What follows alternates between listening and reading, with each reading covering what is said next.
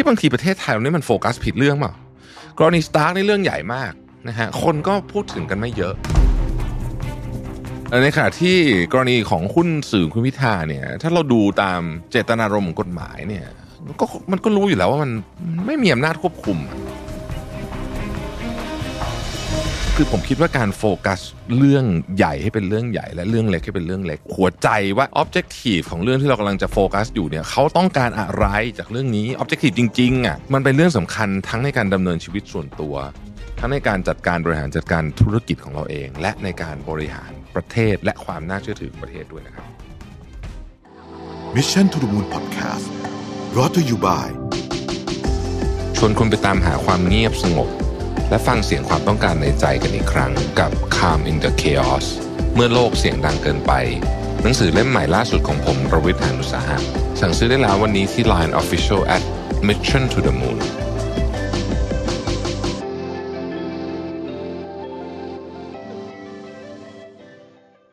สวัสดีครับยินดีต้อนรับเข้าสู่ Mission to the Moon Podcast นะครับ คุณอยู่กับรวิทยานุสาหะครับ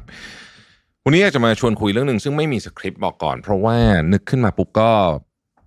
ก็เปิดไมค์อัดเลยนะฮะแล้วก็ไม่ได้อยากจะพูดแล้วมีอ g e n d a ทางการเมืองด้วย แต่ว่ามันอดจะแตะไม่ได้นะฮะคือผมจะพูดสองเรื่องเรื่องหุ้น Stark กับเรื่องหุ้นสื่อของคุณทิมพิธาเรื่องไอทีวีในประเด็นของของสิ่งหนึ่งที่ผมเรียกว่ากระพีกับแก่นนะฮะคือ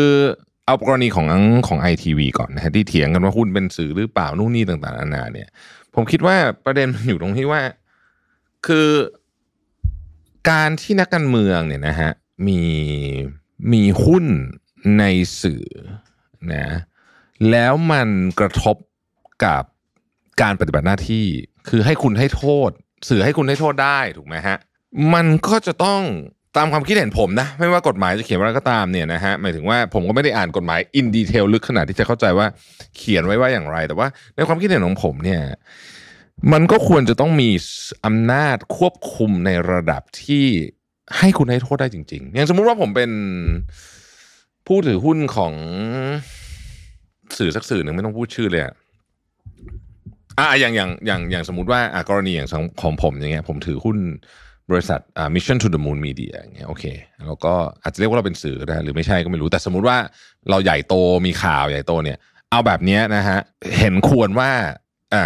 มันน่าจะผิดจริงใช่ไหมเพราะว่ามันมีอำนาจในการควบคุมจริง ๆ ต่อให้ไม่ต่อให้ผมไม่มีชื่อในในผู้ถือหุ้นเลยก็ตาม อาจจะเป็นชื่อ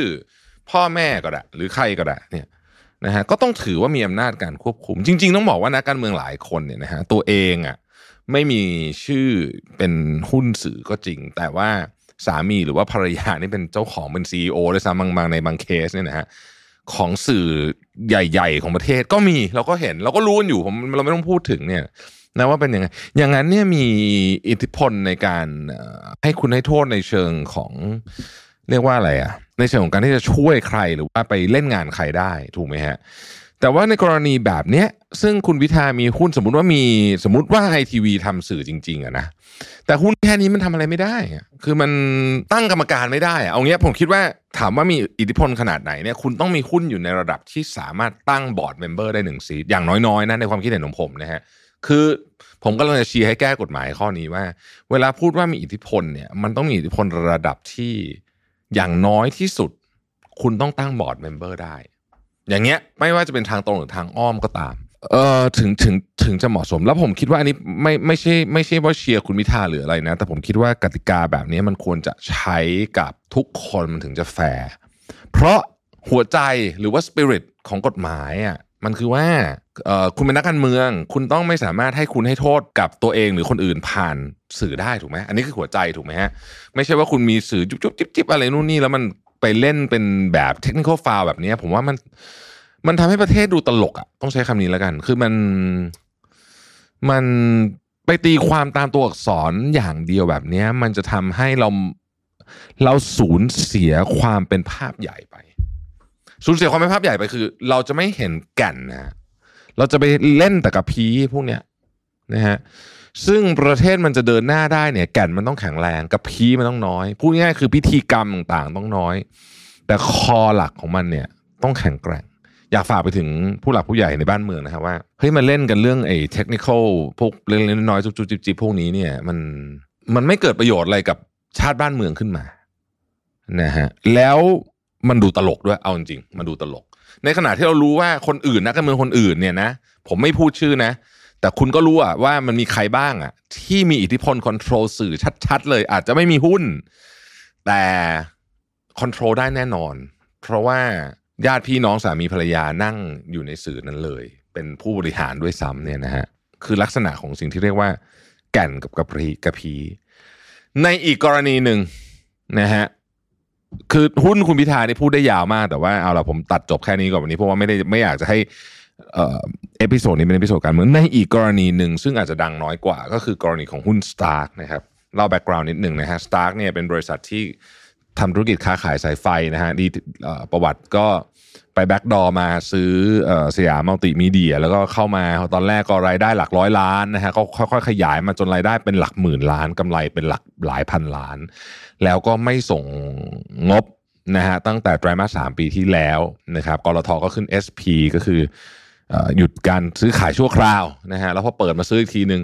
จากบริษัทที่มีมูลค่า 3 0,000อู้ maximum น่าจะเกือบ 5 6 0 0 0ล้านอะติดเซ็ตร้อยอะเซ็ตร้อยก็คือบริษัทที่ใหญ่ที่สุดในเซ็ต100 บริษัท มูลค่าลดลงมา 90กว่าเปอร์เซ็นต์เหลือ 2,000 ล้านนะครับแต่สิ่งที่ลดลงมามากกว่ามูลค่าคือความเชื่อถือ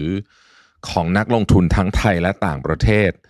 ต่อกลตและตลาดหลักทรัพย์ เพราะว่า มันแบบอันละอาจจะต่อ auditor ด้วย auditor นี่ก็ไม่ใช่ auditor รายเล็กๆนะครับก็เป็น Big Fourนะผมไม่พูดว่าเจ้าไหนก็แล้วกันนะออดิเตอร์เองก็ไม่เห็นความผิดปกติหรืออย่างไร ผมก็ไม่ทราบนะ เพราะว่าเราก็ไปดูแล้วเราก็จะเห็นว่าไอ้บริษัทนี้มันแปลกมากนะฮะคือกำลงกำไรอะไรนี่เยอะก็จริง แต่หนึ่งไม่เคยจ่ายปันผลอะไม่จ่ายปันผลก็ไม่เป็นไร แต่ว่า days inventory day AR days AP day ทุกอย่างมันขึ้นหมดเลยอะแล้วคุณเอาเงินมาจากไหนอะ คุณเอาเงินจากไหนมา finance การขึ้นของมโหฬารของสต็อกของลูกหนี้ของอะไรอย่างเงี้ยใช่ไหมคือถ้าเกิดมันมีเอ๊ะนิดนึงมันก็จะต้องรู้แล้วว่าเฮ้ยมันมันดูแปลกๆนะครับในที่สุดก็ก็คงจะออกมารูปของการทุจริตคือการไซฟอนเงินออกไปไอ้สต็อกที่ว่าหมื่นห้าพันกว่าล้านอะไรเนี่ยก็คงจะไม่มีจริง แต่ประเด็นก็คือ คนที่มาลงทุนเนี่ยนะครับมีทั้งนักลงทุนสถาบันรายใหญ่นะฮะรายใหญ่ระดับโลกเลยเป็นแบบฟันจากเมืองนอกมาเลยเนี่ยก็มีนะฮะ รายใหญ่ระดับประเทศ ธนาคารใหญ่ไม่ใช่ธนาคารผู้ผิดบอลใหญ่ ๆ ก็มาลงนะครับ ลูกหนี้เอ่เจ้าหนี้นะฮะที่เป็นธนาคารขนาดใหญ่ก็มีรวมความเสียหายทั้งหมดณวันที่ผมอัดเนี่ยคือวันที่ 16 ซึ่งจริงๆก็ต้องส่งวันนี้นะฮะแต่ว่าไม่รู้จะส่งเปล่าล่าสุดที่เช็คยังไม่มา วันที่ณถึงวันนี้เนี่ยความเสียหายเป็นหลักหมื่นล้านค่อนข้างแน่นอนแต่จะหมื่นเท่าไหร่เนี่ยเดี๋ยวต้องมาดูเพราะเขาไม่ได้ส่งงบมาตั้งแต่ไตรมาสสาม ปีที่แล้วนั่นหมายความว่าก่อนหน้านี้ไอ้งบที่ส่งมาก่อนหน้านั้นทุกไตรมาสหรือแม้กระทั่งงบในปี 2021 2020อะไรถอยกลับไปเนี่ย ก็ไม่รู้จริงหรือเปล่า เพราะว่าไม่รู้ของอันไหนของจริง ไม่รู้ว่างบเนี่ยมันเริ่มเป็นของไม่จริงตั้งแต่เมื่อไหร่ ประเด็นที่ผมจะพูดเรื่องนี้ก็คือไอ้นี่คือแก่นถ้ากรตซึ่งโอเคกรตจะบอกว่าตอนนี้ไม่มีเลขาธิการนะฮะเพราะว่าเลขาธิการตอนนี้กำลังสรรหาใหม่อยู่ปัจจุบันเป็นรักษาการ แต่ขณะเดียวกัน มันก็ไม่ได้เกี่ยวกับว่ามีเลขาธิการหรือไม่มีเลขาธิการ เพราะว่าองค์การดูแลกำกับดูแลอย่างกรตเนี่ยมันก็คงจะต้องมีช่วงเว้ว่างเว้นบ้าง เพื่อสรรหาเลขาธิการเมื่อหมดวาระลงอะไรก็แล้วแต่ แต่ว่าฟังก์ชันแอสขององค์กรในการตรวจสอบบริษัทจดทะเบียนเนี่ยมันต้องอยู่เสมอ ไม่ได้เกี่ยวกับว่าเลขาเป็นรักษาการหรือว่าเลขาเป็นตำแหน่งเต็ม อันเนี้ยเป็นเรื่องที่ควรจะต้องลงไปดูอย่างมากเลยว่าเฮ้ยมันเกิดอะไรขึ้นเพราะว่ามันไม่ได้กระทบกับหุ้นสตาร์ตัวเดียว มันกระทบกับ ความน่าเชื่อถือของตลาดหุ้นไทยทั้งหมดเลย นี่สตาร์นี่เป็นตัวล่าสุด แต่ก่อนหน้านี้ไม่มีอะไรอีก มออะไรนะ ย้อนไปไกลกว่านั้นก็มีเอิร์ธมีอะไรเต็มไปหมดเลยใช่ไหมฮะแต่ว่าเพอเอิญไอ้สตาร์มันใหญ่มาก แล้วคุณลองนึกดูถ้าเกิดคุณเป็นนักลงทุนต่างชาติ อยู่ดีเกิดเหตุการณ์นี้ขึ้นมา เขาเรียกว่าปล้นกลางแดดนะฮะคุณจะอยากเอาเงินมาลงทุนในตลาดหุ้นไทย ก็คุณจะแน่ใจได้ไงว่างบตัวอื่น ที่อยู่ในตลาดที่เห็นงบสวยๆกำไรปีหนึ่งสี่ห้าพันล้านเนี่ย มันของจริงเปล่า มีสต็อกอยู่เป็นหมื่นหมื่นล้านเนี่ย มีจริงเปล่าคุณต้องต้องเริ่มตั้งคำถามถูกไหมฮะ เพราะว่าอ้าวขนาดตัวนี้อยู่เซ็ตร้อยนะฮะ auditor Big Four นะฮะเอ่อเป็นหุ้นดาวรุ่งนะครับ กองต่างประเทศกองไทยถือกันเพียบยังเกิดเรื่องนี้ขึ้นได้ แล้วนับประสาอะไรกับหุ้นตัวอื่นที่อาจจะเล็กกว่านี้นะฮะรู้ได้ไงว่ามันไม่ได้ถูกตกแต่งบัญชีในลักษณะเดียวกันนี้ อันเนี้ยผมว่าเป็นเรื่องเนี้ย ถ้าพูดถึงเรื่องหุ้นนะ คือมันเป็นเป็นหุ้นในทีวีหุ้น Stark เหมือนกัน ไอ้กรณีของสตาร์เนี่ยคือแก่นเลย เพราะนี่คือความน่าเชื่อถือของตลาดหุ้นทั้งตลาดของประเทศไทยเลยนะฮะ โอเค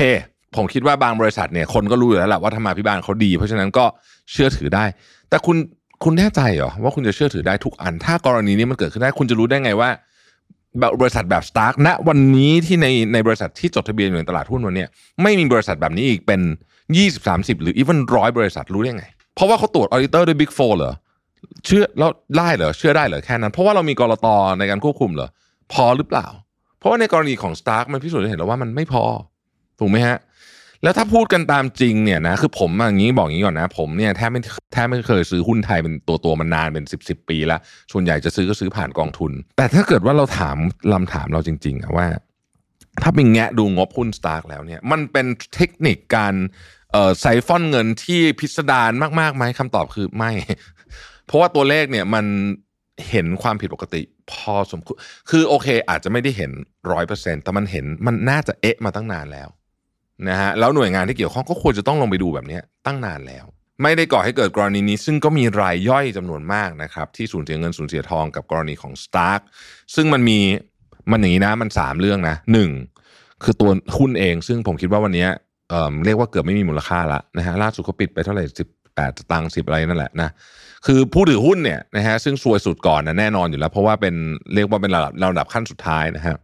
ของการที่จะได้รับเงินเนี่ยแน่นอนไปแล้วนะฮะสองคือบอลนะครับวันนี้ default ไปแล้ว 2 รุ่น นะฮะผมจำไม่ได้ 249 259นะครับ default จากการที่ไม่ส่งงบนะฮะในในการในการไม่ส่งงบมันก็จะมีสิ่งที่เรียกว่า clause อยู่บอกว่าถ้าเกิดคุณไม่ส่งงบปุ๊บปุ๊บปุ๊บปุ๊บมันจะเกิดอะไรขึ้น ทีนี้พอมัน default ไป 2 เนี่ย มันก็จะไป trigger หรืออาจจะไป trigger การ default นี่ทั้งหมดที่เหลืออีก 9,000 กว่าล้าน ชุดแรกเนี่ย2,000 ล้าน อีก 9,000 กว่าล้านเนี่ยที่เขาเรียกว่า cross default clause นะฮะคือ clause ที่เกี่ยวเขียนเกี่ยวกับการ cross default ก็คือ default หมดเลยทุกรุ่นนะครับ ซึ่งก็เดานะ ผมคิดว่าเกิดขึ้นเนี่ยหุ้นหุ้นหุ้นกู้เนี่ยก็เป็นอีกชุดหนึ่งนะครับ แล้วก็หนี้ธนาคารที่เป็นหนี้ปกติที่เป็นหนี้เที่ยวกู้แบงก์อะนะฮะไม่รู้เรียกเรียกว่าอะไรก็คือหนี้ปกติอะนะครับหนี้ธนาคารปกติเนี่ยนะฮะทั้ง short term long term debt term loan ต่างๆ OD OD อะไรเนี่ยนะฮะพวกนั้นก็มีโอกาสเหมือนกันที่จะที่จะไม่ได้รับการจ่ายสามชุดสามเรื่องด้วยกันนะครับ ดังนั้นเนี่ยผมก็เลยคิดว่าเฮ้ยบางทีประเทศไทยเราเนี่ยมันโฟกัสผิดเรื่องเปล่ากรณีสตาร์กนี่เรื่องใหญ่มากนะฮะคนก็พูดถึงกันไม่เยอะ นอกจากในแวดวงตลาดทุนเนี่ยผมก็ไม่เห็นใครพูดถึงเท่าไหร่นะเอ่อในขณะที่กรณีของหุ้นสื่อคุณพิธาเนี่ย ถ้าเราดูตาม เจตนารมณ์ของกฎหมายเนี่ยก็มันก็รู้อยู่แล้วว่ามันมันไม่มีอำนาจควบคุมอะไม่รู้ว่าคือคือไม่รู้ว่าไม่รู้ว่าจะจะไปโอ้โหจะไปบี้เรื่องนี้ขนาดไหน ถึงขนาดต้อง ยังไม่อยากใช้คำว่าปลอมรายงานการประชุมหรือว่ารายงานการประชุมกับการประชุมจริง ๆ ที่เป็นเสียงบันทึกมันไม่ตรงกันเนี่ยเรื่องนี้เรื่องใหญ่มากนะครับผมนั่งเป็นบอร์ดบริษัทมหาชนเนี่ย ผมเข้าใจเรื่องนี้ดีเลยว่าเฮ้ยเวลาเราประชุมเนี่ยนะสมมติว่าเราไม่เห็นด้วยกับเรื่องอะไรเนี่ยนะเราจะต้องบอกคนที่จดเลยบอกว่าเฮ้ยคุณต้องบันทึกสิ่งที่ผมพูดไป เสร็จแล้วเราต้องเอารายงานการประชุมมาดู แล้วก็เซ็นรับรองรายงานการประชุมนั้น ซึ่งผมเข้าใจว่ากรณีเคสวันนั้นที่มีคนไปถามว่าไอทีวียังทำหุ้นสื่ออยู่หรือเปล่าเนี่ยคณะกรรมการได้เซ็นรับรองการประชุม ฉบับนั้นไปแล้วด้วย ซึ่งเมื่อคุณเซ็นรับรองการประชุมไปแล้วเนี่ยนะฮะโอ้โหแล้วมันไม่ตรงกับของจริงเนี่ยไอ้นี่เรื่องก็ไอเรื่องนี้ก็เรื่องใหญ่เหมือนกัน อีกรูปแบบหนึ่ง นะครับ เพราะฉะนั้น วันนี้มาก็เหมือนบนๆแหละขออภัยนะ ท่านทุกท่านที่ฟังนะรู้สึกว่าทำไมไอ้ตาลวิทย์นี่มันมาพูดเรื่องอะไรนู้นนี่แต่ว่า ผมก็คือคือผมคิดว่าการโฟกัสเรื่องใหญ่ให้เป็นเรื่องใหญ่ และเรื่องเล็กให้เป็นเรื่องเล็กเนี่ยและหัวใจว่า objective ข้อข้อนี้สำคัญมาก objective ของเรื่องที่เรากำลังจะโฟกัสอยู่เนี่ยเขาต้องการอะไรจากเรื่องนี้ objective จริงๆอะหัวใจของมันคืออะไรเนี่ย มันเป็นเรื่องสำคัญทั้งในการดำเนินชีวิตส่วนตัว ทั้งในการจัดการบริหารจัดการธุรกิจของเราเอง และในการบริหารประเทศและความน่าเชื่อถือของประเทศด้วยนะครับ ขอบคุณที่ฟังผมบ่นนะฮะและขอบคุณที่ติดตาม Mission to the Moon Podcast นะฮะแล้วพบกันใหม่พรุ่งนี้ครับ สวัสดีครับ Mission to the Moon Podcast Presented by ชวนคุณไปตามหาความเงียบสงบ และฟังเสียงความต้องการในใจกันอีกครั้งกับ Calm in the Chaos เมื่อโลกเสียงดังเกินไป หนังสือเล่มใหม่ล่าสุดของผมรวิทยานุสาหะ สั่งซื้อได้แล้ววันนี้ที่ Line Official at Mission to the Moon